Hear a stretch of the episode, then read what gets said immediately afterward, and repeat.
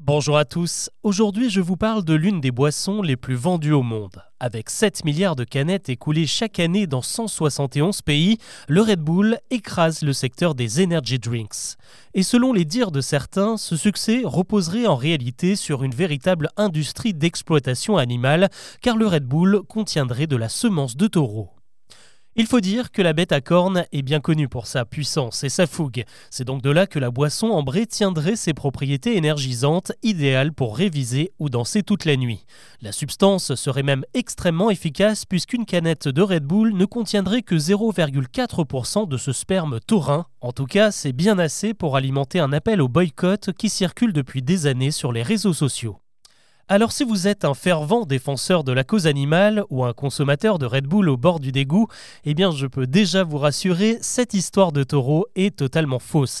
Et comme beaucoup de rumeurs de ce genre, elle repose sur d'énormes raccourcis scientifiques et historiques. Pour comprendre les origines de cette légende, on peut déjà avancer un élément évident, le nom Red Bull, qui signifie taureau rouge. D'où est-ce que ça vient?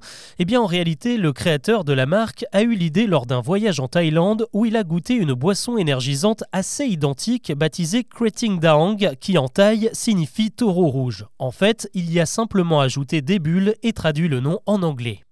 En revanche, ce qui n'a pas changé, c'est l'ingrédient secret de la boisson, la taurine. Une autre source de confusion puisque cet acide aminé a été découvert au 19e siècle dans le foie des taureaux. Mais il est naturellement présent dans le corps humain et on le retrouve dans plein de produits comme le lait infantile ou la nourriture pour chat.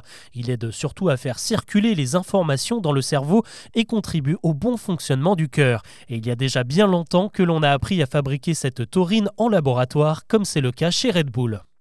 Enfin, un autre événement qui a permis de créer le mythe du taureau dans le Red Bull, c'est que la boisson est restée interdite très longtemps en France, jusqu'en 2008. Et cette mesure a largement contribué à créer un mystère autour de la boisson. En fait, les autorités françaises ont été assez prudentes car elles ont voulu s'assurer que la combinaison entre la taurine et la caféine n'était pas dangereuse. En revanche, les 5 carreaux de sucre et l'avalanche d'édulcorants dans chaque canette n'ont alerté personne.